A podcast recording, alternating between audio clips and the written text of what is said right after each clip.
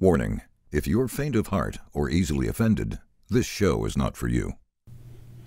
Hey, Andy, uh, we had Ronnie on the show and he started out singing. You want to start us off with a song?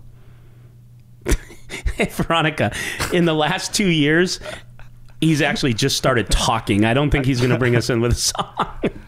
Baby steps, baby steps. Yeah, just, Yeah. Start, just started learning, just started learning the language, just start talking, and uh, you know, let's let's start slow. yeah, yeah, we, we, we don't need that. Anyways, this is the Nick Vertucci Show.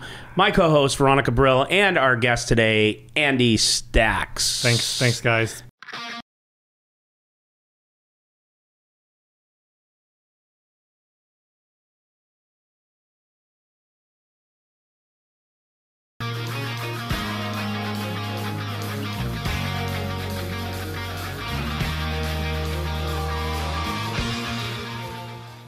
Uh, awesome to be here right now. I love what you did to the place. Uh, haven't been down this part of town forever, but honestly, I'm just happy to be back in, in um, U.S. right now.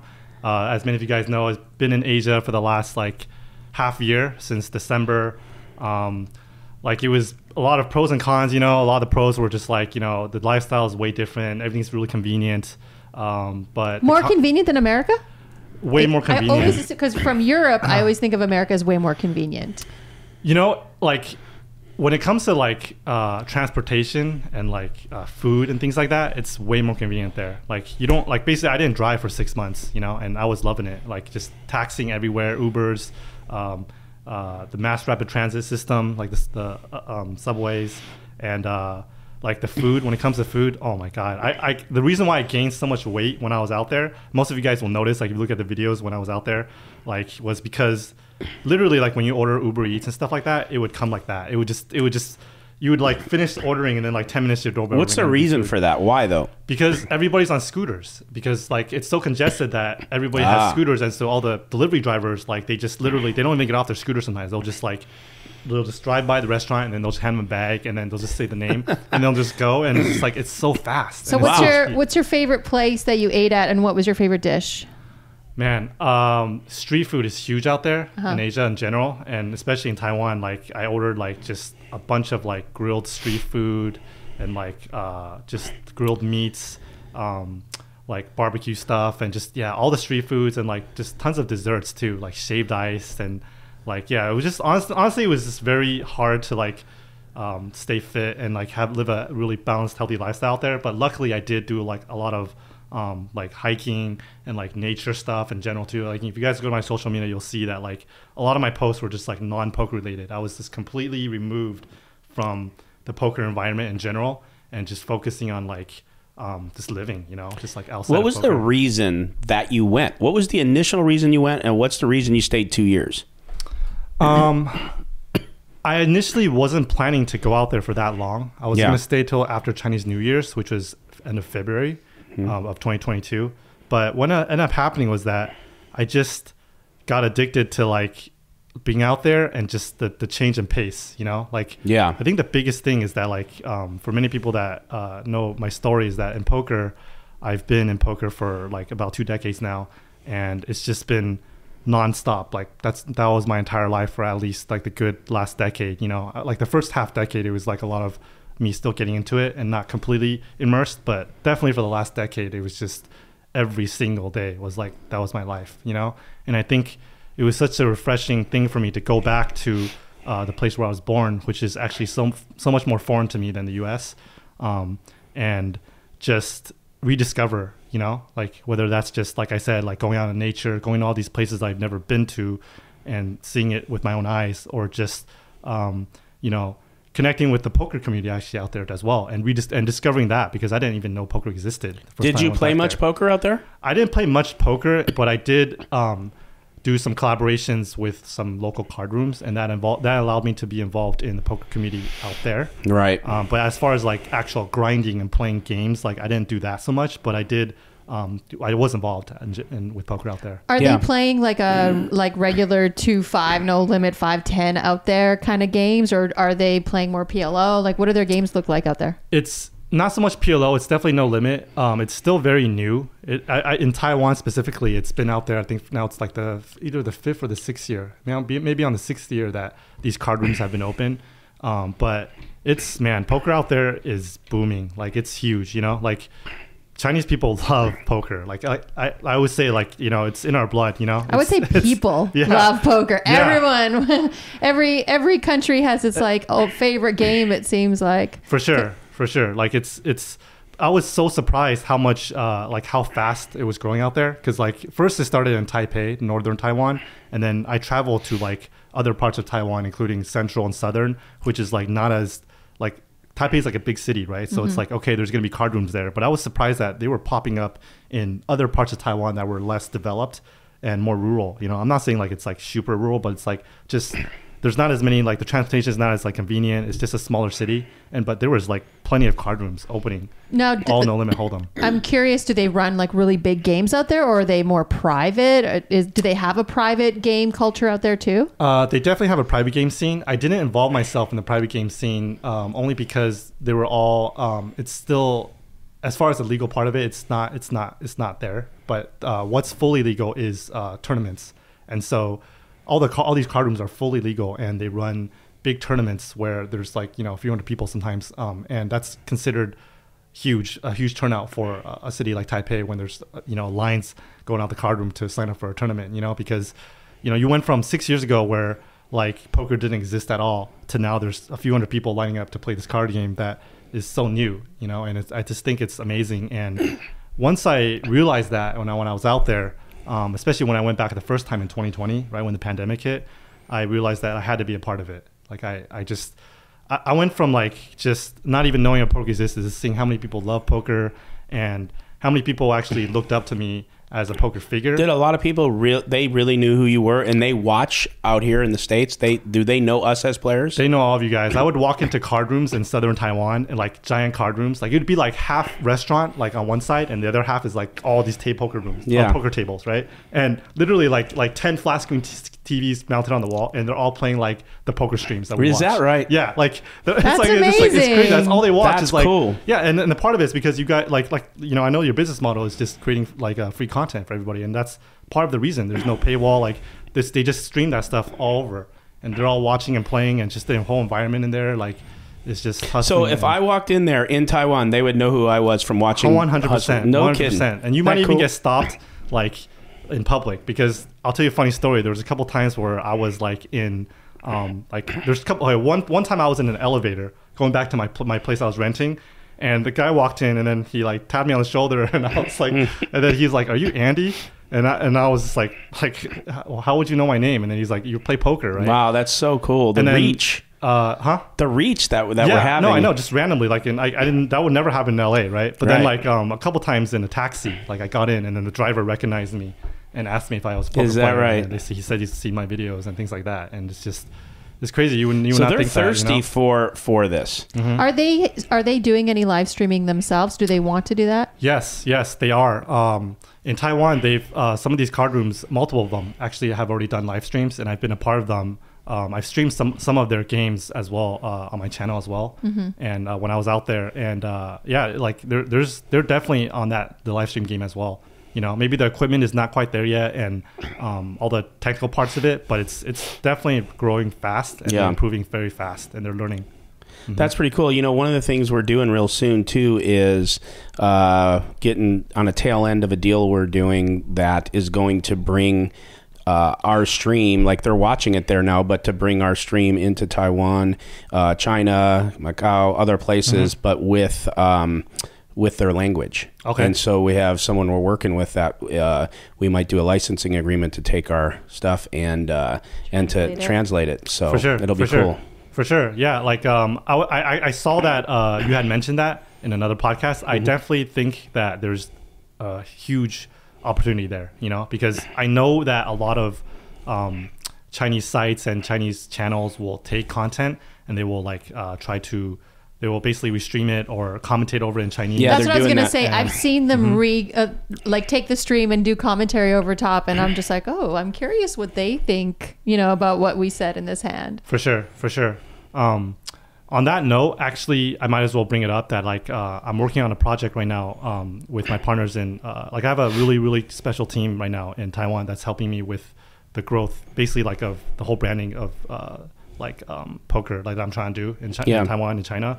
And um, what we want to do right now, what we're building is basically a, a platform, our own platform. We're creating a platform from, from scratch that is similar to like a training site, um, but the focus of the platform will be to um, for education purposes. Yeah. And That's um, cool. And and speaking of the streaming stuff, we will be live streaming this content as well, and so we will be completely open to any opportunities um, internationally, not just Chinese content, um, but do collaborations with restreaming um, content, like whether it's Hustler Casino Live or other other live streams, and uh, basically redoing that stuff uh, for the Chinese audience. So that means finding commentators that can commentate in Chinese Mm-hmm. or doing hand analysis. Basically, any any any any the sky's the limit for us, you know. And we're definitely going to be looking for opportunities for that. That's So, cool. mhm. That's that's awesome. Yeah. And let, let's. I'm going to just ask you a crazy question. So right now you're back here. You're back in the whole heat of things. You're playing again. Uh, I, I don't know if you're back. Call it back in a groove here in the states. Right now, what would you say? Would you, if you had to pick, would you rather be there or here? Now I know both are awesome, and I know it's going to be a question you probably can't answer. But just where where are you happier? That's been the thing that I've been struggling with the, the most the last couple of years when I was out there. Um, I, I love both dearly, and it's so hard to choose. Um, Yeah. I I think I, I want to. I don't want to say since it's set in stone, but I think that long term I will be based in Asia. You know, my heart is kind of already pulling me there, but the poker is keeping me here right now. You know, Right. Yeah, I guess like to to piggyback off of that question because I'm genuinely curious Yeah. about like Chinese or poker in China. But um, what do you? Th- what's like the biggest cultural poker cultural differences that you've noticed? I would say that the the poker culture of like not educating um, recreational players is not has not been has not been translated over there in, in China in China, China and Taiwan yet. Like it's a norm to like talk strategy at the table and like basically all the like the the how it's poker has evolved in the U.S. You know, like it's not like that yet in China and Taiwan. You know, it's still acceptable to like ask someone what they had after a hand after you beat them and then like basically teach them like why would you call there like a lot of these like social things right is not they don't understand that you know like Yeah. and i know that even like in you'll see it because like you'll see chinese players come on hustler casino live Sleep. and yeah, and and they will do things and say things that may be they come across as offensive You mean like berate a player for playing badly when you really shouldn't be tapping the glass, kind of thing? yeah or you know just like make comments or like just say Like things why that why did you why would you play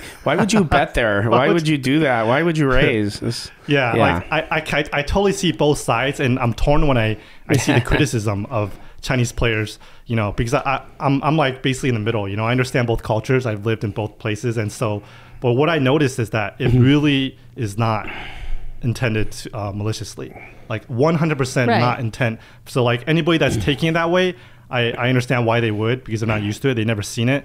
But um, 100% like in China and Taiwan, like that culture doesn't doesn't translate there. Like it's okay. Like if a VIP plays and you beat them in a big hand, they're not going to get offended in China or Taiwan if like you tell them, and they might even be appreciative, like because they want to learn. Yeah. you know, these guys are just so hungry for knowledge. You know, So tell me what your take So- is on this then. So I've taken a lot of praise and a lot of criticism for very nicely 95% of the time telling Wesley like the etiquette. Yeah. So like for example, even when it's not for me or in my hand and because you know when he first started playing uh, he didn't know some of the terminologies so we would talk about some terminologies and then he would someone would you know say to him you know you're good. Yeah, you're good. I missed right, right. and he'd say, "Show me," you know. Uh-huh. Uh, so my my oh, sorry, show me. I know. I'm saying. I'm looking at you because I've sent you a video of you asking to see someone's hands. So yeah, I that think was it's different. ironic. We'll talk about that. That was me and Ludacris, but there was a reason for that. There really was. But we'll talk about that later. So, so my question to you is: Is that, in your opinion, yeah, I think that's good if you do it respectfully and like, hey, let Wes, like, just so you know, like etiquette is like someone says you're good, like you turn your hand over and you just just take the pot and because you know whatever, or it might be this or it might be that. Do you think that's that's a good or a negative? Like for someone like Wes who is going to be in the states and is going to play, let's say he's going to go play high stakes poker over in at the Aria, or he's going to go here, or he's going to be on another show. You would think they need to know though, correct? I definitely think it's a positive. Yeah, I, I definitely because they're going to take heat from people that mm-hmm. don't understand that culture or Yes. or that concept, and that tilts people. Absolutely, absolutely. I think it's definitely good a good thing to let him know and educate him, and Yeah. I think he'll realize that um, he'll be more more players will be finding him more enjoyable on the table, and they will not get Right. offended when he does something like that, and won't be taken the wrong way. Um, but I also think it's important um, for uh, like even people like myself to let you uh, let everybody know that as a Chinese player myself and having been in that environment, um, to let, educate everybody else in the U.S. that. Uh, poker players uh, that may take offense to that and let them know that it's 100% not directed uh, it, maliciously. And Yeah. it's, it's, it's Yeah. almost like a, a child. It's like they don't understand it, and it's That it's different is, culture. I, I'll tell you, that is the vibe that I get from Wes. Is almost childlike. Wesley, you're a child. Yeah, no, not that he's wanted child, but you like know. that's that, it, that it's innocent. But then I'm never sure Yeah, if it is or it's if not it's or if he's crafty, yeah. you know, Mm-hmm. or if he's just crafty. Because I don't. that's next level. Acting, Yeah. acting I like don't you don't have no idea. Yeah, I just getting away I never could tell because he's you know whatever. But he does have a superpower, and his superpower is he doesn't care. He doesn't care. He does doesn't not care, Mhm. if you Yeah. don't like it. He does not care if it's whatever. So to his credit, maybe it won't even matter if someone else cared. for sure.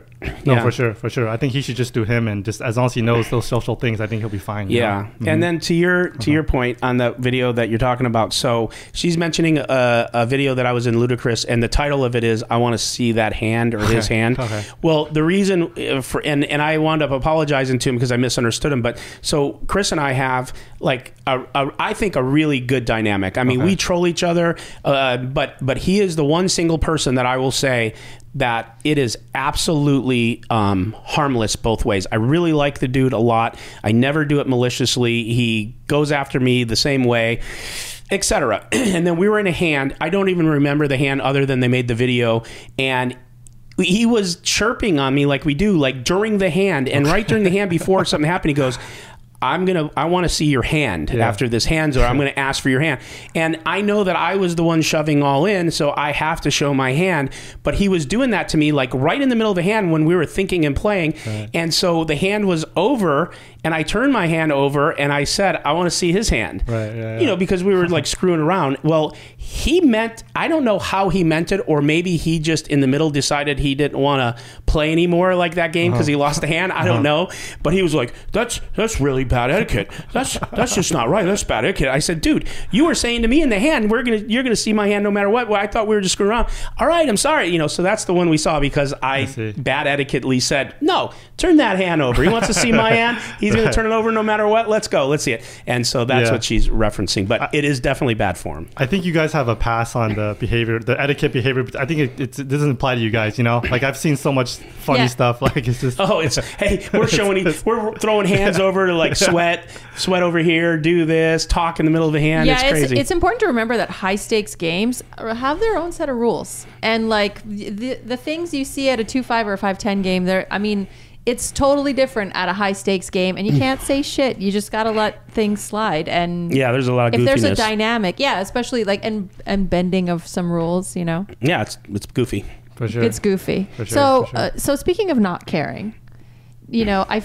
I think at me as a fan of you and and watching all the high stakes shows that you've been on, even before Hustler Live, you know, we all watched one of the biggest pots happen Mm-hmm. on Hustler Live, and I think you know what I'm talking about. and and Hustler tweeted, you know, one of the biggest pots, and you retweeted, no, it's one of the biggest punts.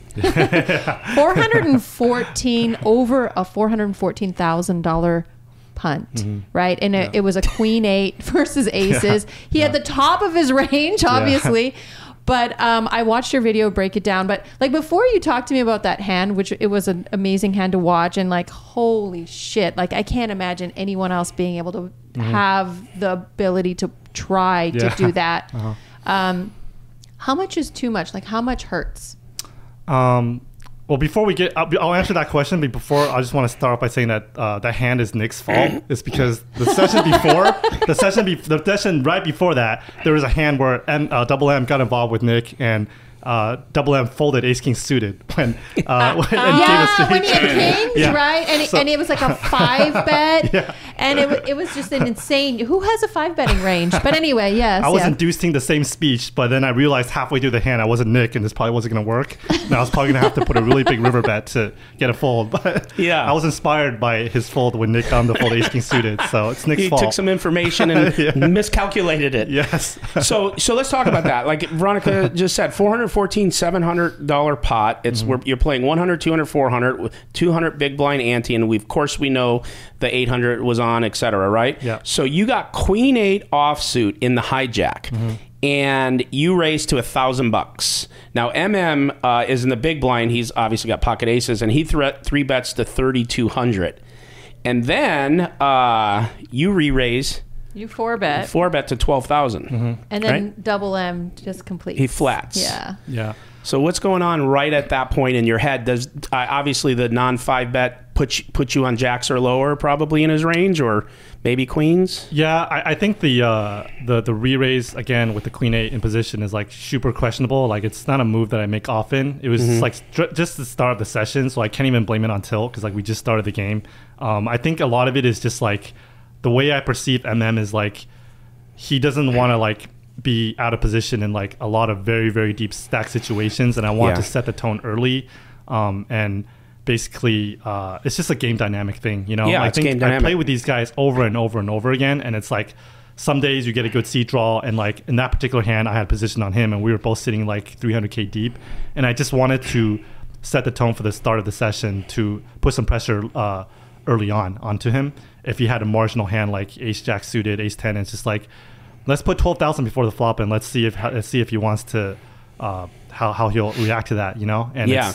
it's just not really based on my hand. It was just a terrible No, hand to do totally. it with. Just obviously, you know that Yeah. that's that's not optimal. For sure. But like you said, if you're setting the tone and and it's for a purpose like that, and and for you know setting the tone of the game, totally makes sense. For sure, for Yeah. sure. And I think people that watch uh, may not understand fully like the reasoning behind it, and I don't even recommend they ever do anything like that, just because like, um, like first of all, like we're just so deep, and and when the monetary amount, like let's say like you're playing a five ten game, and it's the same amount of big blinds deep, but it's like the monetary value is way lower. Like it just doesn't translate, right? No. Like you can play be playing five ten and someone has like twenty thousand, but it's like twenty thousand to most people in, in California, maybe just not as much as three hundred thousand. And so like I think um, I don't recommend anybody watching to ever like I always tell people like in, in Taiwan, China, like please don't like take the streams that I play on and like use them for educational purposes, you know, because like it'll fail, you know. I'm, Yeah. I'm So- genuinely curious because I spoke to a few of my friends about your hand, Okay. and my friends play higher stakes, not as high as you, but um, I don't know if it's just because you're playing so deep, but a lot of people said, you know, like a lot of people aren't playing five betting ranges. Like Yeah. if he, like he's never five betting there, he's completing with a lot of his range. Like the, is it, is it a thing, a five bet? I'm just curious. definitely uh definitely understand what you mean there i think a lot of very good players will not have a five betting range pre-flop against other good players competent players because the reason is they just don't want you to ever know if they're capped and i think by just cold flatting there he still could have aces right and kings and i think and it's a so very many other hands, Mm-hmm. like you alluded to, he go to queens, jacks, ace, king. You know, a lot Yeah. of a Yeah. lot of other. he can still have all the boards even if it comes out like 8 9 10 right he can still have the 10 jack suited sometimes by not five betting but once he five bets out of position if he like five bets out of position, you fold. Um, in that oh, in the in, in that particular this Yeah, bigger hand. yeah. Oh, absolutely, absolutely. Yeah, Yeah, yeah. he played it really great. I think the flat was Yeah. really key to the hand. And that's the mistake I made against the hand in him, even though, you know, he had position at the time. I had two choices that would have made sense. I should have flatted instead of five betting, or Mm-hmm. if I was going to do something, maybe shove. Not not put in that bet I put I because flatting. it screamed. Yeah. five betting Yeah. is basically you're five betting with what kings, aces. You particular, you're five betting with kings and aces. But you're I not also- five betting with an ace king. Yeah, and well, that yeah, and and against MM, you know, whether you know he went on he went on the rant on me about about you know not playing hands and all that shit in the VPIP, but the fact of the matter is, MM Double M plays pretty snug game himself in your game, and and he is he's pretty snug compared compared to the rest of the table, and I know that, and I know he knows with me. So my thought process was. Um, which I should have just shoved, is just to get it in with him and not even play post flop because I wasn't even close to as deep as him either. So there wasn't much I could really do with that hand. But flatting would have got me, would have had me, pro- depending on what comes in the flop, ace comes, you know. But generally speaking, I'm probably going to double through or uh, he's going to miss the flop completely and it's going nowhere. So I probably should have shoved there and not screamed as much strength. but um, but the bottom line is, yeah, he did play it. He did play it. And it. D, tell him the truth. He should have just called the four Yeah, bet. you That's what I said. I should have flat. No, you that's what I said you said all in. I said I had two choices. So- it was flat, hold on, or it was go all in, not just make a bet where it effectively put me all in. I want I want to hear the like the it was just the sickest hand. So we need to go through the whole Okay. thing. So the the flop is 10 8 7. And he basically check calls you throughout the whole thing. Yep. And the river, I mean we can if you want to go through the Sure. flop and I mean, like I can basically just simplify it. It's like not even that complex of a hand. It's more just like I put him on a certain range of hands, which is like some overpairs and some like Broadway cards that may contain diamonds. Mm-hmm. And when the turn came a diamond, he was able to continue.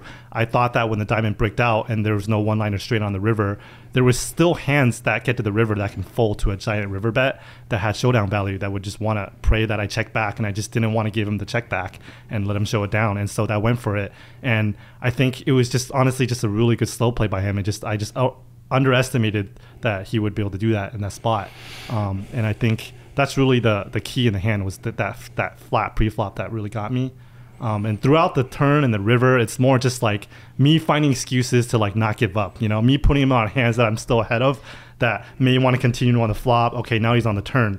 Okay, well, what hands can he like maybe call the turn that I'm that I can get him off, or might call the turn and then fold the river. It was just like one of those spots where it's like I put a lot of money in there, and I'm like not afraid to admit that like I didn't want to give up on the hand. You know, but we Like- all love that about you. That's why we Yeah. love watching you and that's why Right. you're such a dangerous opponent. I, I would assume Um, that when the five of hearts hit the river, if a if a card like that hits, which is a complete blank Mm-hmm. for for that hand in his range, you probably already had it in your head. You were you were putting in a big bet.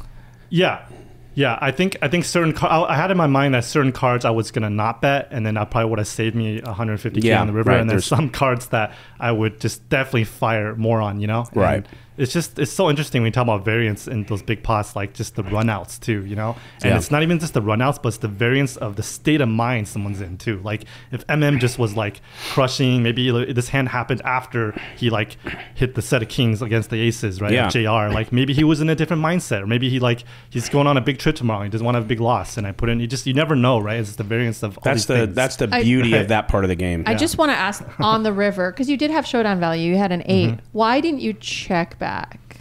I just thought that I was losing too much, and I think that my hand, the eight, is just worthless. I don't think it's uh, worth. I just didn't even consider that as a, a a value. Probably you Mhm. maybe thought possibly that you were going to be looking at a hand like jacks, and the only way you can win that hand.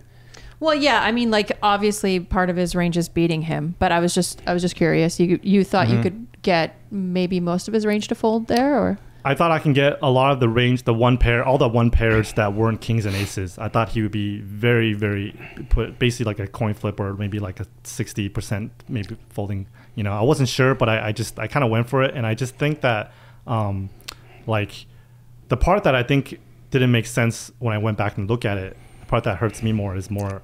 I don't think I, like I was being I was able to really credibly represent that many hands myself. You know, I think from his perspective, like he's losing to like okay, some of the occasional uh, pocket tens or pocket eights, whatever that I re-raised pre-flop. But other than that, like he's using the jack nine, which is like quite improbable, and then he's using the kings and aces. Or he's, he's if I'm putting him on jacks or queens, right?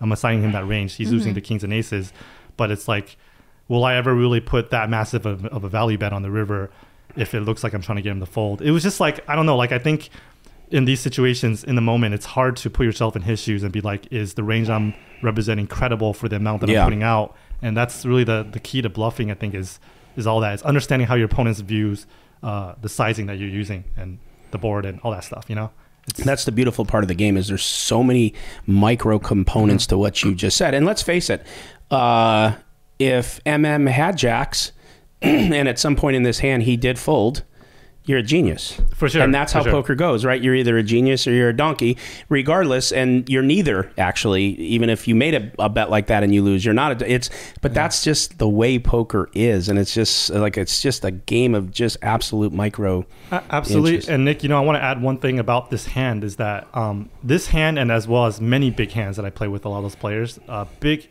factor now that must be taken into consideration is like all that stuff I just mentioned about like understanding what how he view how he's going to view this, like if you can represent certain all that stuff, right? Being able to process all that in 30 seconds and not have to use a time chip Oh, is yeah. like really difficult sometimes. It's you know? hard. especially when the pocket's big and like you just need to figure out on the spot like okay if i do this like how's he going to interpret it like and i think that challenge of um, having five time chips like really adds a lot of pressure and um, makes people prone, prone to big mistakes in the, the of the moment um, but I, but at the same time, I love the time chips. I think that was one of the greatest moves for cash game poker for live streams. Right. It makes it more enjoyable for the players. Right. It makes it more enjoyable for the viewers. It's just all around, you know. But I do have to add that that is a huge factor. In, It's huge. In, in Yeah. the, the time pressure. Yeah, there's a lot of time pressure, and you know, a lot of people watching that haven't been in that position, in that position with that amount of money relative to whatever their bankroll is. It's hard to process that that quick, and like you said, it's like, man, is MM? Where's he at? Is he wanting to lock up a win? Is Right. he is he stuck? And does he seem like he'll be doing some some things he shouldn't do? Is this happening? What? And so there's so much of that. And like you said, and just is exactly what you said. I'm just putting it to, back together. Is is just putting that all together and then making the optimal decision. It's so tough. I mean, to put to Wes's point, poker is not easy. For sure, and the time chips even add uh, extra element of the psychology in the game. Is like if Right. you know that someone's like running out and he doesn't want to use the time chips because there's like and he four hours used a left. time chip to call, right? Yeah, yeah. That was sick because Uh-huh. you were thinking potentially he, you got a fold out of him, but then you were fumbling your chips. You made a comment about fumbling your chips. Mm-hmm. Yeah, like I, a lot of people like uh obviously like that situation. I always joke like it, it, it's not going to help my situation, right? It definitely Right. makes it me look a lot more nervous. Um, I think like the chips are definitely very very slippery at Hustler. Like the They hundred are. chips. Like I try to stack them, you know, and it's like it just I can get maybe thirty high. You It was like the do your- worst you timing to your- drop a stack too. You can't do your old thing you used to do at the Yeah. other play. Yeah, their, their chips Yeah. won't stack. I mean, I'm not gonna pretend like, oh yeah, like I'm not nervous. Like, of course, like I, I, I'm like hoping that he folds and like you know, um, it's not sitting well that I'm putting 150k out there and he's used two You're time chips. uncomfortable. Yeah, I'm uncomfortable. But um, the slips are very slippery, and like I, I was just knocking him over and just trying to, trying to make him look like as neat and as, as under control as possible, so he would not pick up anything. yeah, Yeah, no, I get it. But I don't think he was reading into that. I think he was just uh, processing the. he wanted to the way throw played out. up when you bet 150,000. Yeah. Regardless For of what he, he had aces. He you could look on his face. He I he I'm shocked he didn't use two time chips, go in the bathroom, throw up, come back and make a decision cuz it wasn't an easy one for him, that's for sure. It definitely wasn't easy for me to decide either where to, to put in the third one because I used a couple time chips as well to to make the decision. And I just thought Yeah. I think this is the right move. And I actually, I was actually I remember being uh, in real time. I was actually quite confident. I thought that uh, this was going to get through. I thought this was the right Mm-hmm. amount, the overbet, and I thought um, a lot of the times I thought this was. So Do you actually. think mhm. using two or three time it's just I don't know if this is I just thought of it. Do you think using two or three time chips works could work for you against you? Like sometimes they say that players that are getting ready to put an astronomical amount of money in a pot as a bluff are working up the courage. Now I know you weren't doing that because I know you're capable of putting in 150,000, but I'm saying do you think that ever would cross someone's mind that like a player is trying to work up the courage to put in uh, a big bluff? Um, I think sometimes, but I, I think for the most part, like the players uh, that play the Friday games that have um, played in that environment, I don't think they put too much emphasis on, Okay. on subtleties like that. Yeah. I, I definitely think that it will play a factor with some players, but I Mm-hmm. think if you put focus too much energy on the live part, it can drain you out very easily, and a lot of them can be misleading because um, players are playing on stream. They're very aware of the, these physical things, so they may do reverse things. Mm-hmm. So for me personally, I try not to focus on that too much. Um, if that answers the reason I ask you that too is because back in the day when I was totally wrecking it up, I had businesses and I would play with you guys when I was the mark at the other place. um, we laugh because it's true. But um, one of my biggest leaks among many was if I had it, I bet faster. If I didn't, I was working up the courage. That was me. Hmm. And I figured that out on my own studying tape. And I had someone mention it to me, and I'm like, oh my God, that is like so obvious. But when you're a new player or you're a rec player and you're not like thinking of timing and sizing and everything else, like to a pro sitting there or someone that's really paying attention to that stuff, sometimes like it's really easy to pluck some people off Right. because they keep doing the same things. No, and that was sure. one of the things that I was doing. It's funny that you mentioned that, Nick, because uh, I just add a funny little story. Like Veronica, when I met Nick for the first time, like at the at the Commerce, can I say that? Yeah, of course. Okay. You can say commerce, bikes, anything We you talk want. about live at the bike. We talk Yeah. about everything. Okay, Yeah. so no filters. Uh, No. So when I met uh, Nick the first time at the Commerce, this was like 20 years ago or something, right? Yeah. Like uh, we used to play like 10, 20 together, and like the first time I saw Nick, like he would just like. Again, I think you would like like to sit in C five a lot too. Yeah, because I could just see everything. Yeah. Because he's an And, old like- blind man. Yeah. and like stop, you you mentioned how like you like to like you would bet fast whatever but like that's Yeah. like the thing i remember about him that would piss me off like he would just i would get involved with hands with nick and my impression of him was like i would get involved with hands with him and I, like whether i would bet and he would call fast or like i would check and he would bet fast like he would just kept flicking in these white chips and I, in my mind i was just like what the fuck does this guy think he is like he's like he has big his mouth and he's just like and you would like it would just seem like you would just like not even think about your yeah, decision that's right. what I was just fast playing. I just like didn't understand what was going on. Like, Yeah, wait, you- you just always have it? Like, just Yeah. like check, you just Yeah, bet, yeah. you just bet. Yeah, yeah. And like, it's just funny how like things work out years later. Like, you know, Tell me if you remember this. And I and I used to see Art doing this too, but but you used to do this too. First of all, you think when he first got at the bike, he wasn't a talker, and that's why he was the silent assassin. When he was at the Commerce, Yeah. there's nothing. There was no chatter at no all. chatter. Mm-hmm. And this is how I remember it. The opposite of me. You were like, yeah, right. Yeah. Like- And I'm thinking, what in the fuck is he doing? Seriously, that's annoying. Let's go. Yeah. yeah. You No, remember I- that? I, I do remember But that. But now you bet faster and more sp- you splash. but then you yeah. were like trying to have the same Disguise this- motion. yeah, exactly. I think the reasoning for that is because that era was, uh, first of all, like I think that strategy and that those physical things were way more important in those games because there was so many players doing that, Yeah. and if you were not um, conforming and doing that as well, you were just giving too much away. Like you know, like talking Yeah. about like Silent Assassin, like there was be there would be times where I'm playing the, at the Commerce there, and like literally like just the entire session, maybe like.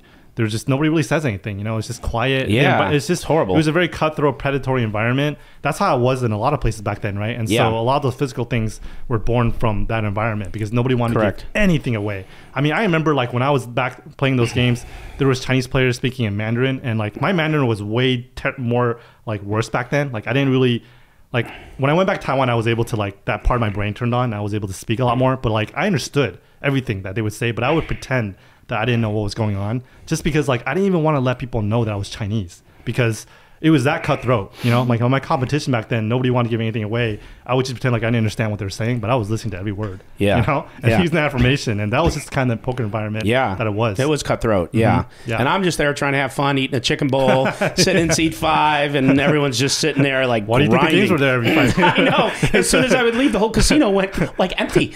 It was crazy. the format. We would get the text from the format. Hey, Nick's here. Nick's here. You know, Yeah. So I'm curious because that hand that hand is so intriguing to me, and I, I think it is for most viewers. Mm-hmm. I'm curious, like the adjustment you make when you when you get caught in such a big bluff. Mm-hmm. Yeah. Um, is like is it hard to do the next bluff?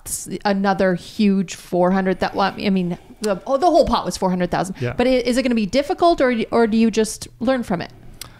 both uh, in in real time during that session definitely is very very difficult to uh, try another bluff, and it's also you also get paranoid and think that um, you're getting bluffed or you're just you're basically uh, your your mental game is definitely going to suffer. It in- suffers. in, in that game. I'm not I'm not going to pretend like. Uh, I'm, I'm, I'm a, a machine and just like can play optimally after that after such a big uh, failure and a, and a bluff big bluff like that. Um, however, I think there's so much to learn be learned from that. You know, I think like just anytime you either call incorrectly in a big pot or you bluff incorrectly and get called like there's just so much a wealth of information. I think that's the great part about these live streams that you get to see everybody's cards. Everybody has it's like open source. Everybody has the this open source information to go back as long as they're willing to put in the time to improve uh, from their own mistakes and to learn from their opponents opponents mistakes too. And it's just i, I think that's still great for poker. I, I used to be in the train of um, the school of thought where i thought that like more information is bad for poker like like i'm not saying that like i think it's good to talk about strategy i, I agree that like that's not the best optimal um, approach you know but i do believe that like poker moving forward in general, whether that's live streams, all the information being readily available, training sites, GTO stuff. I'm not against any of that stuff. Like I think players that complain about that stuff is like in denial. You know, I think this stuff is inevitable, right? Like you can't Right. blame people from trying to monetize something that's like just inevitable. Like this is the growth, the natural progression of the game, and in order to uh, grow with it, you just have to evolve with it. And it's Yeah, I agree. the I agree with you. and Well technology, said. yeah. That's really well Yeah. said. I, I agree. for Yeah. sure. Now, I was I was gonna like continue on with Andy. Like I'm I'm just curious. Uh, it, with that kind of big bluff, if you're saying it's a, it, it it affects you, do you have like a mental coach, or do you have a coach that you lean on to review things with? I don't have a mental coach for poker. I don't have any coach. I never had any poker coach ever. It's everything is self learned. But I do have about I do have about three people in my life that I trust with my life. Like trust with any just anything, any problems I'm going with, and that includes poker. And so there's like three people that I will call usually.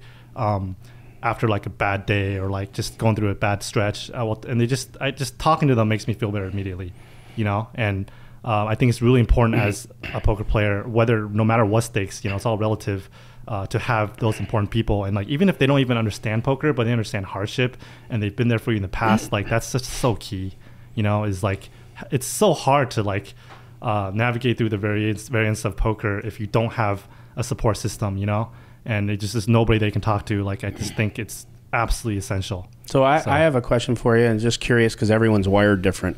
When you have a session where you lose an uncomfortable amount, Yeah. whatever that amount is, okay, and maybe made a bad decision or didn't, and you're just you have a really bad session. Is the pain for you, uh, the emotional, mental pain for you, worse from the time it happens in the next few hours as you're playing, or is it worse for you the next day when you open your eyes?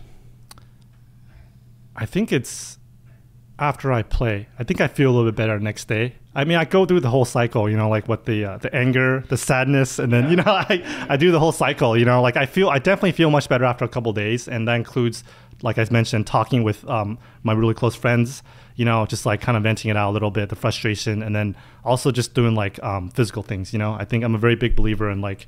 Uh, all the whole talk about like just doing something physical to change the mental it's all connected. And so i will do like uh, a workout like a, a, a very intense one.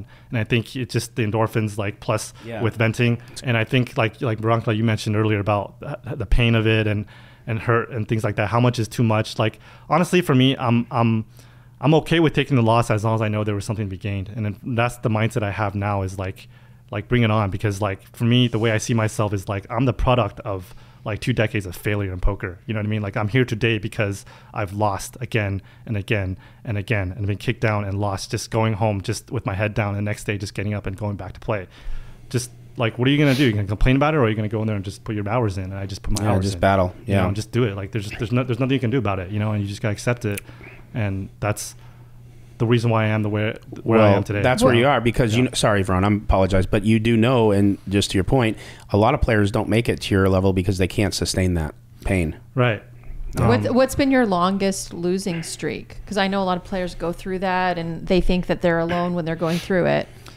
I think uh, a few years ago I had one where it was like at least like three and a half months, I think, where I just could not win.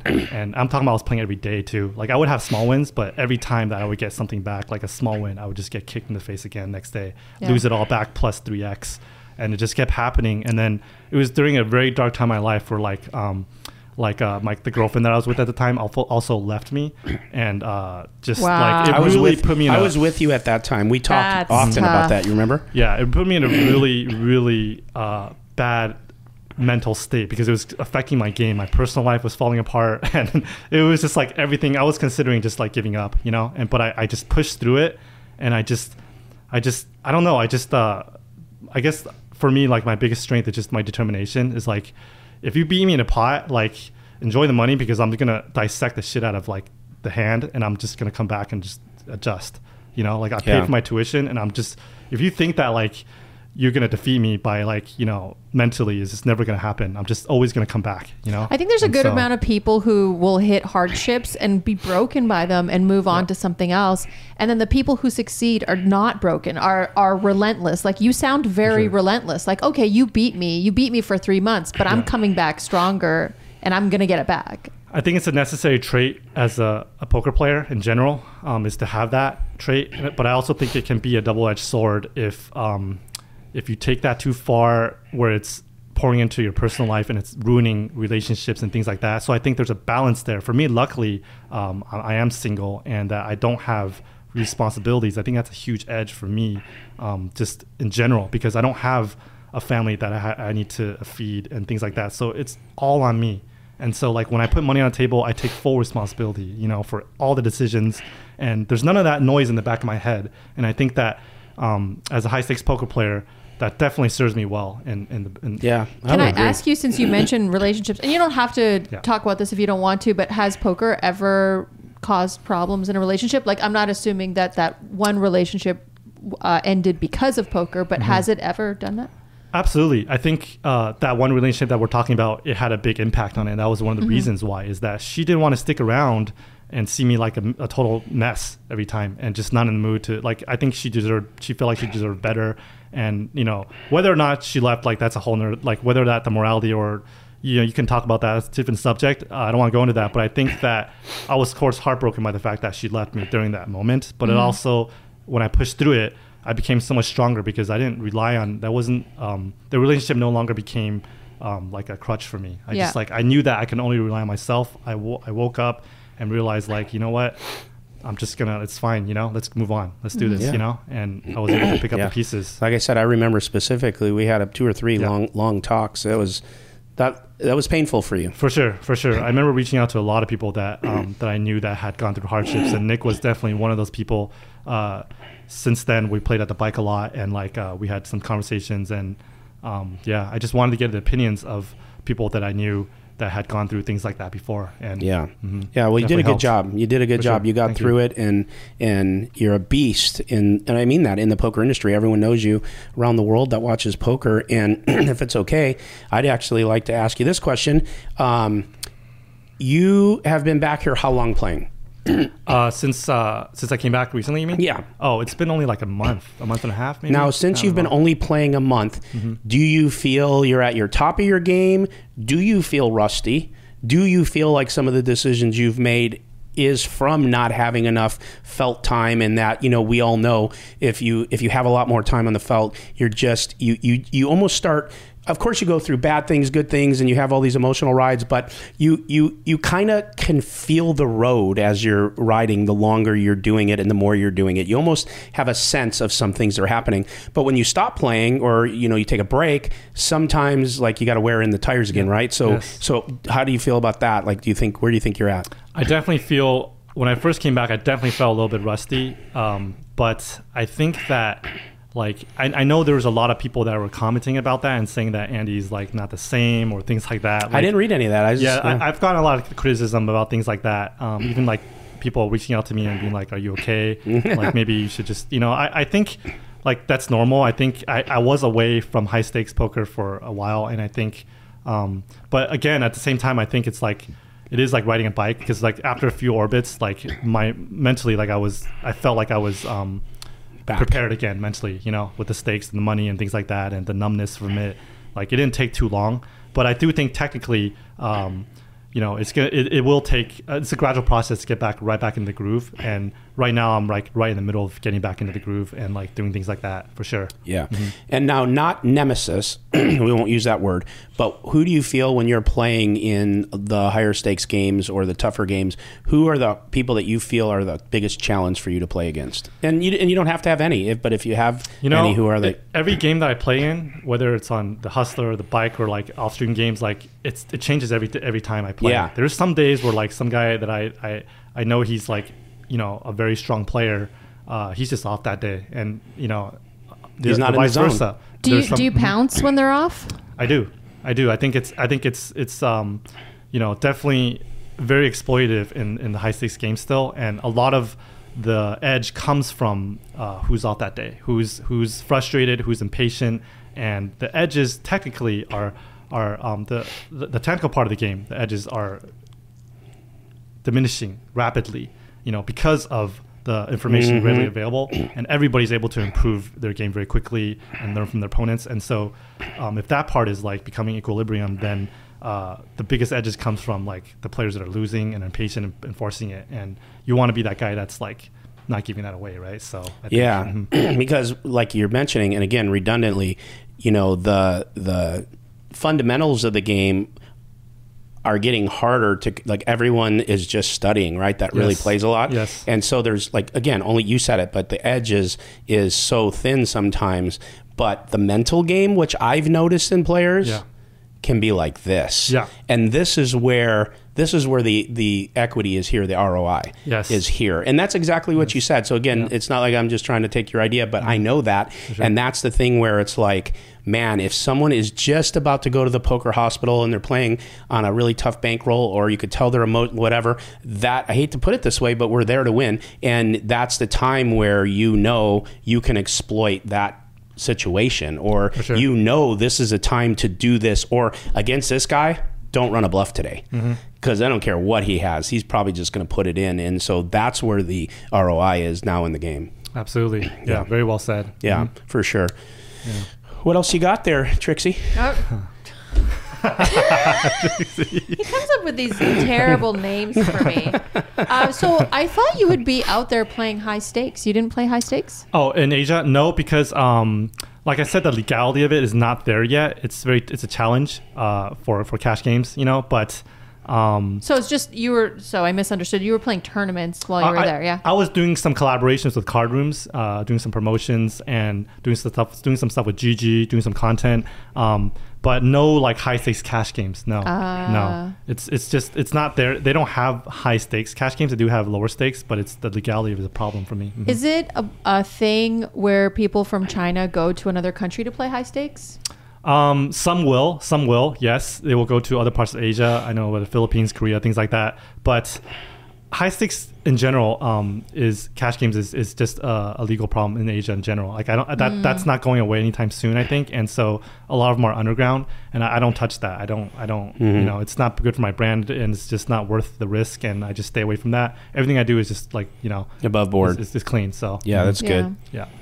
Well, Cool. GG Poker uh, is is trying to get into the Chinese market, right? Yes, yes, and it's growing very fast. Um, I think like it's just it's it's crazy like the enthusiasm Chinese players have for poker. Like it's just that's why I mentioned about like the talking about hands. It's just like they're just so excited about talking strategy. I It's love like that. When we were playing it- when we first started, right? Yeah, yeah. want- all you want to do is talk about poker and strategy, right? Oh yeah, and and strategy. I mean, when I first started, uh, strategy was so bad, Mm-hmm. but all that's all I wanted to do was talk strat. Yeah, like if I post like a, a one of these um you know hustler videos or any video hand I was in like on a Chinese platform social media site, literally all the comments is just like debates on the strategy. It's like a, it's like two plus two. It's just Yeah. everybody's talking about like how it should have been played, and it's just it's great to see because it's like okay, it's like you know they're so enthusiastic about Do it. Do they have their own two plus Uh-huh. two type of site for poker? Um, they don't have. I don't. I don't know if they have like a. I'm sure they might have like discussion boards, like poker discussion boards, but I don't think it's that widespread yet, like two plus two. But I know they, but they do have like uh, Chinese YouTube and things like that, and Chinese Twitter, and um, you know, poker is discussed. You know, Do they do there. vlogging like they do here? Uh, I know, I know, I know personally some um, Chinese people that do that, but it's uh, hasn't grown to the extent that it is has here yet. I think there's still a long ways to go, and there's so much room for poker to grow. Like whether it's vlogging, you know, like forums like that, uh, training sites, and that's the reason why I want to be a part of it is because I see the potential there. You know, like I just when I saw that potential, like I have to be a part of it. You know, and that's that's what it What is what is uh, Andy's? What do you think your next 10, 15 years look like? Do you want do you want a wife, kids? Do you want to wind up uh, in a big poker business in Taiwan? Wh- What's your what, where are you? What's your trajectory taking you? Where do you want to be? I think high stakes poker will eventually take a backseat. You know, for me, I think uh, Mm-hmm. you know, um, you know, I'm obviously I'm not spring chicken anymore, and I think you know I'm turning 40 next year, and I believe that my time. He's so old, right? I I mean, I I can't can, imagine. I I should- I can. as soon as You I need said a it, I was like, nap. um, I guess compared to the the the high the up and coming high stakes players, like I see a lot of talent there, and um, like compared to them, like I'm more up there, and so I feel like my time in the next decade, I feel I'll feel better about it if I'll be using that time uh, with less time at the tables and developing. Um, businesses and other things, other avenues that I like to be involved in. I think some of those will be poker. Mm-hmm. I'll- don't. I don't think poker will ever be uh, not a part of my life. It's been so such a part of my big part of my life Yeah. already. It's in It'll your DNA. Be, I'll always be playing here and there. But I, I would like. I think the dream for me would be to be able to take a backseat, focuses on other developing other interests and um, businesses, using the money that I've earned from poker and putting those into those businesses and trying to succeed in other avenues. And able, I think the biggest thing for me is being able to travel more. Like I think because I spent so much time uh, on the poker tables for the last two decades, I feel like I've missed out. It's almost like a midlife crisis thing. Like I need to travel. Like I, that's the only thing I care about right now is spending Yeah. money on experiences. I don't I almost about. felt You that need way. a travel vlog. yeah, yeah. I, I, that's actually what my vlog was like supposed to start off as. It was not a poker thing. Like I just wanted to vlog my life in general. It was just poker was part of my life, and then I knew most of the fans wanted to see poker stuff. But like I just want to see the world. I just want to like yeah. experience different cultures, foods, and be able to say that I've been there and tried it. And I think when I look when I look back when I'm older, is that's gonna make me feel the ultimate satisfaction is not how much money I was able to make from poker. Because one thing that I really hit me these last uh, couple years is like I try to think to myself like, if I wake up tomorrow and I'm 50 years old, like let's say I make a deal with God and He says, okay, you can have any amount in the world that you think is a lot to you, like whatever that number is, X. Let's say it's X, right? Like you can have that tomorrow, but you'll be 50. Like, would you take that deal like tomorrow? And the answer is a absolute 100% no. Hell no. Like, there's no way I would take that amount of money because I, I value my time more. And I think that's the biggest realization for me is like, do I really want to spend that all at the tables for the next 10 years? I know that I want poker to be a part of my life, but, you know, is there other things that I don't want to experience? And the answer is yes. You know, it's funny. That is, you gave me the chills because it's such a true statement. And obviously, I was playing uh, at the bike years ago, and I do not remember who this player was. It was a gal, and she was in her 20s playing in one of our games. And I forget how the conversation came up, and I don't remember how it got directed. But I remember saying this to her. And I've said this to other people um, because she was trying to, she was talking about net worths or different things or money. And I said, I'll tell you what, I said, I would right now, and I, I don't know how many years ago that was, so I was probably 50, you know, and I said, I would give you everything. Literally. Yeah. You could have every dime I own, every equity, every property, and it's it's not a bad amount, okay? and if I could have your age. Uh-huh. And but I need to be your age with what I know. Right. Oh my God! If you can give me your age and just what I know, mm-hmm. book it. Yeah. Where do I wire the money? Because you can't get back time. You can't. It's the most valuable asset. So for you to have that balance mm-hmm. and to understand that and to know how important that is to you and that you're going to go after that and and semi shelf something you really love, mm-hmm. you know, in the process because you have to. You can't be both. Yeah. Um, it's that's pretty aware. For sure, I, and I think I'm, I'm really glad that you that you share that that feeling because like honestly, that's the biggest thing that hit me uh, recently. That's never hit me before in the 20 years that I played. Like I never even thought about that. Like I would just play poker, and that's like I was satisfied. That's all I wanted was success. Yep. And now it's just like that's all I think about is just wanting to do different things, and it's just creeping up on me very fast. And I I know that I just I absolutely want to continue help growing poker and be part of poker. I just think that the time spent at the table can definitely be spent doing a lot of other things that I want the challenge of. Like I want to seek out the challenge of doing something that I don't have no idea about how to do it and go through that process. Like I've done that with poker already and it's beautiful. Like I would not trade it for the world. So you enjoyed All the, failures. journey of Yes. everything you learned. Yes, Yeah. all the failures. Like I embrace it now. You know, it's like, and I want to do that with something else now, whether it's a poker business or um, a completely different business. You know, like I'm looking into different businesses in Asia. Like whether it's uh, right now, I'm look looking at things with like um, with pets because I would like to promote something that is loved by everyone, like a market that is uncapped. You know, and so I'm looking at things in the pet market you know, and pet products and pet services because that market is huge also in Asia. Who doesn't love pets, right?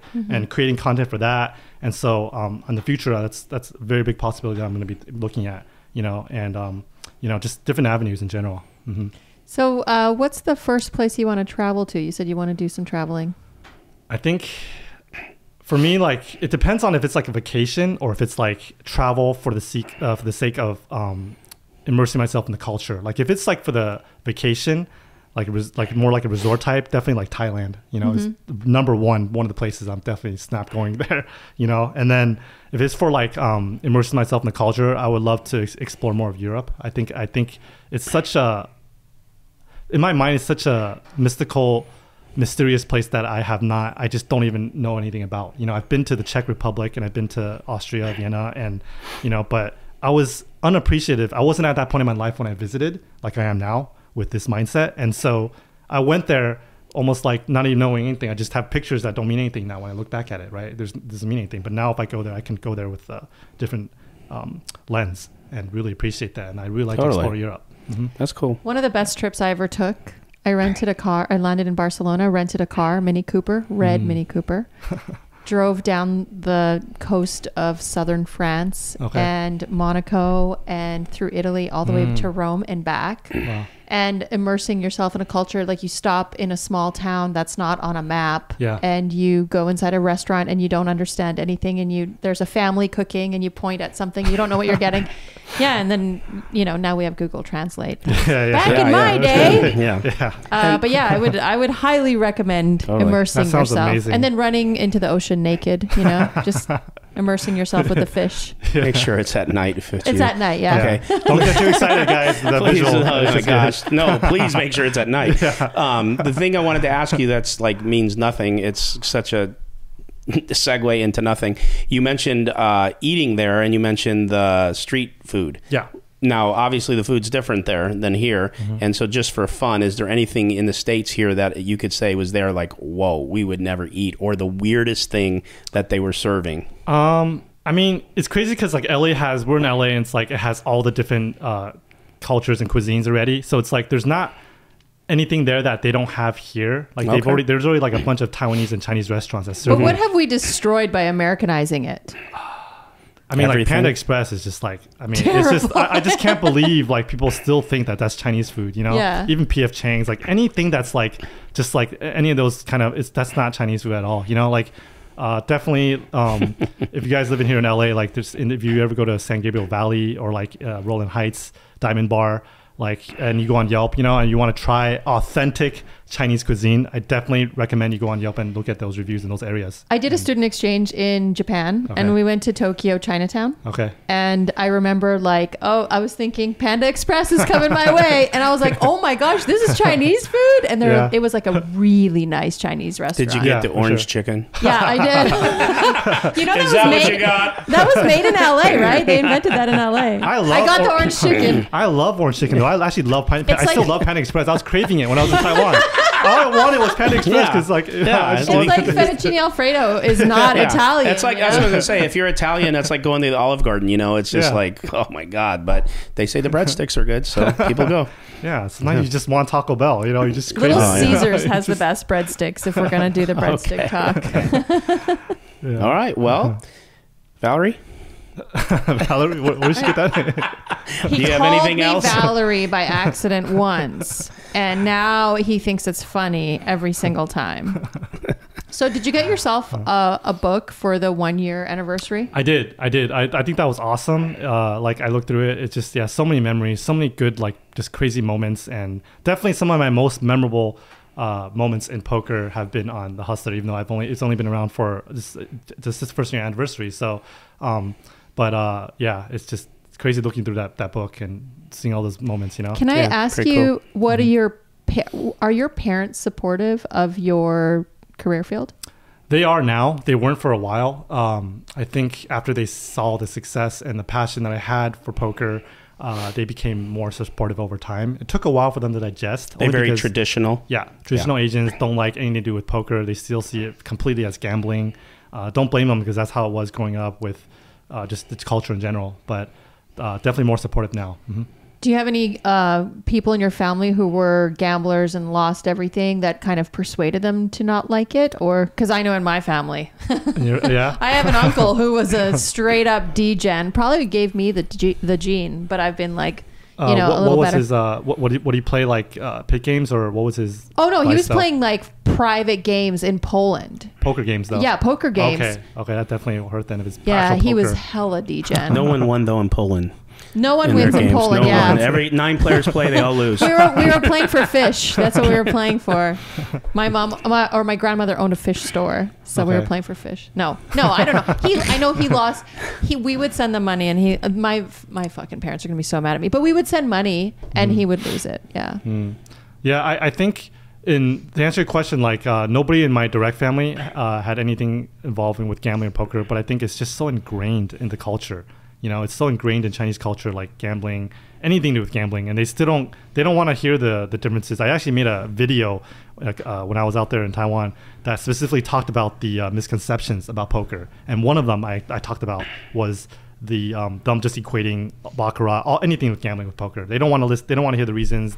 They don't care. It's just that's gambling, you know. Yeah. And it's still it's it's slowly improving though. So I don't like I hate asking questions about a whole country of people Mm-hmm. because everybody's different. Like every family thinks differently about things, but there's like a general tone. I think, oh, like Polish people, I could Mm-hmm. Generally traditions. say And there's traditional. traditions, yeah. Is it a is it a superstitious culture, Chinese culture? Very very superstitious. Uh, I think um, like many people know this, but like even just to demonstrate how um, superstitious it is, like in hospitals in uh, China and Taiwan, there's we don't have the uh, we don't have um, uh, fourth floor in, in the elevators. Four is R thirteen. Yeah, because the the number four, if you translate it in Chinese, the pronunciation sounds like the word. It's the same as the word death, Mm-hmm. and so nobody wants to be put on the fourth floor in the hospital. Oh, that is And interesting. so it just goes from three to floor. five. Yeah, and even in most, um, even like not even now, it's like not even hospitals. It's like if you go to an apartment building, and it just goes from three to five. Who wants to live on the fourth floor? So I used to be I used to be a nurse, right? Uh, it's been a while, but I can't imagine now because I've had Chinese patients. Uh-huh. I can't imagine because I worked on the fourth floor. There were like a bunch of units. Of, I can't Yeah. imagine those poor patients waking up on the fourth floor, like "Welcome to the death floor. Welcome to the fourth floor. I hope you've had a nice life. I'm your nurse." oh Yeah. my Yeah. gosh. Yeah, Chinese Chinese people are so superstitious and sensitive to numbers, you know, and that's Yeah. and, and that's another thing that I should I should mention now that we're on this topic is like if you're at the table and like a dealer is being berated, I'm definitely against that. I think uh, players should definitely speak up. I think the dealer should speak up. I think that player should be um, punished for that and not allow that to happen. However, I do have to say that I, when I see that happening with a Chinese player or an Asian player, I'm very understanding of why that is because like we talk about superstition here, they were superstitious to the deck, the seat number, the dealer, all these things, and they truly feel that the dealer or whatever the wash or it's is part of the reason why they're losing. yeah. Uh, And it's not that Yeah. they want to attack and be an asshole. It's just they, it's just ingrained It's in Is their ingrained culture. in the Armenian culture. Mike uh, Culture. Asian? Huh? Is Armenian Mike Asian? That I can't say. That that yeah. wow, I didn't know he was Asian. He is today. Oh, yeah. yeah. Um, well, to that He point, blames the dealers? oh my God! I've never seen anything, scramble yeah. this that you gundone. So the That's so terrible. The, it- it- like with Chris, uh, you know, he's Chinese and um, very superstitious. Like Mm-hmm. he things like, "Hey, you're gonna play today," and then if like he doesn't get a seat and then he gets, then he thinks it's bad luck that he didn't, and now he's gonna play and he shouldn't Mm-hmm. play today, and he doesn't want to look at the flop and he this and he doesn't want to, and it's just the weirdest thing. So I got him a pink rabbit's foot to try to help him out with his luck, and it just it hasn't worked. So yet. I don't- Yeah, huh? No, he, he puts it right on the table too, and it's he's still trying to get some mileage off it, but it's not working. I am. I do not believe in anything superstitious. Like I'm a completely factual atheist. Yeah. And so it's like so weird to me. It seems like so much mental gymnastics. I mean, I'm not going to get mad at someone, but I I think it wastes time when people ask for a new setup or ask for extra wash all the time or like constantly moving seats or whatever the case may be. Like it, it doesn't seem like there's a the, the games that I've been, it didn't seem like there's like a ton of logic to why they were making the decisions. It just slowed down the game. Hmm. But like, I get it. I mean, if it's ingrained in how you think, what can you do? Deck change is just Deck change. so tilting to me. Especially when so the dealer doesn't have a new deck, so Oh they got to call for the deck. And yeah, I mean, Oh, I have to admit that is one of my pet peeves though. Yeah, it's so asks tilting. I don't care if you're Chinese or not, man. Stop that. Stop. That's a long process. That's half your collection, bro. Yeah. Yeah. Oh my god. Yeah. For sure. For sure. Well, um, Yes, I, anything no. I think I think we Okay. can. okay. We really appreciate your time. And Andy, it was really nice meeting you. It's great sure. watching you on the show. I mean, you're the best bluffer I've ever seen. yeah, needle. You're, you're yeah, totally a needle well, again, I am Nick Vertucci. Uh, this is this one. Veronica valerie brill. We got andy stacks. Thank you for tuning in. Andy thank you for being here. Thanks nick. Thanks veronica. Yep. that's great. Really appreciate and it. Envy sure. out.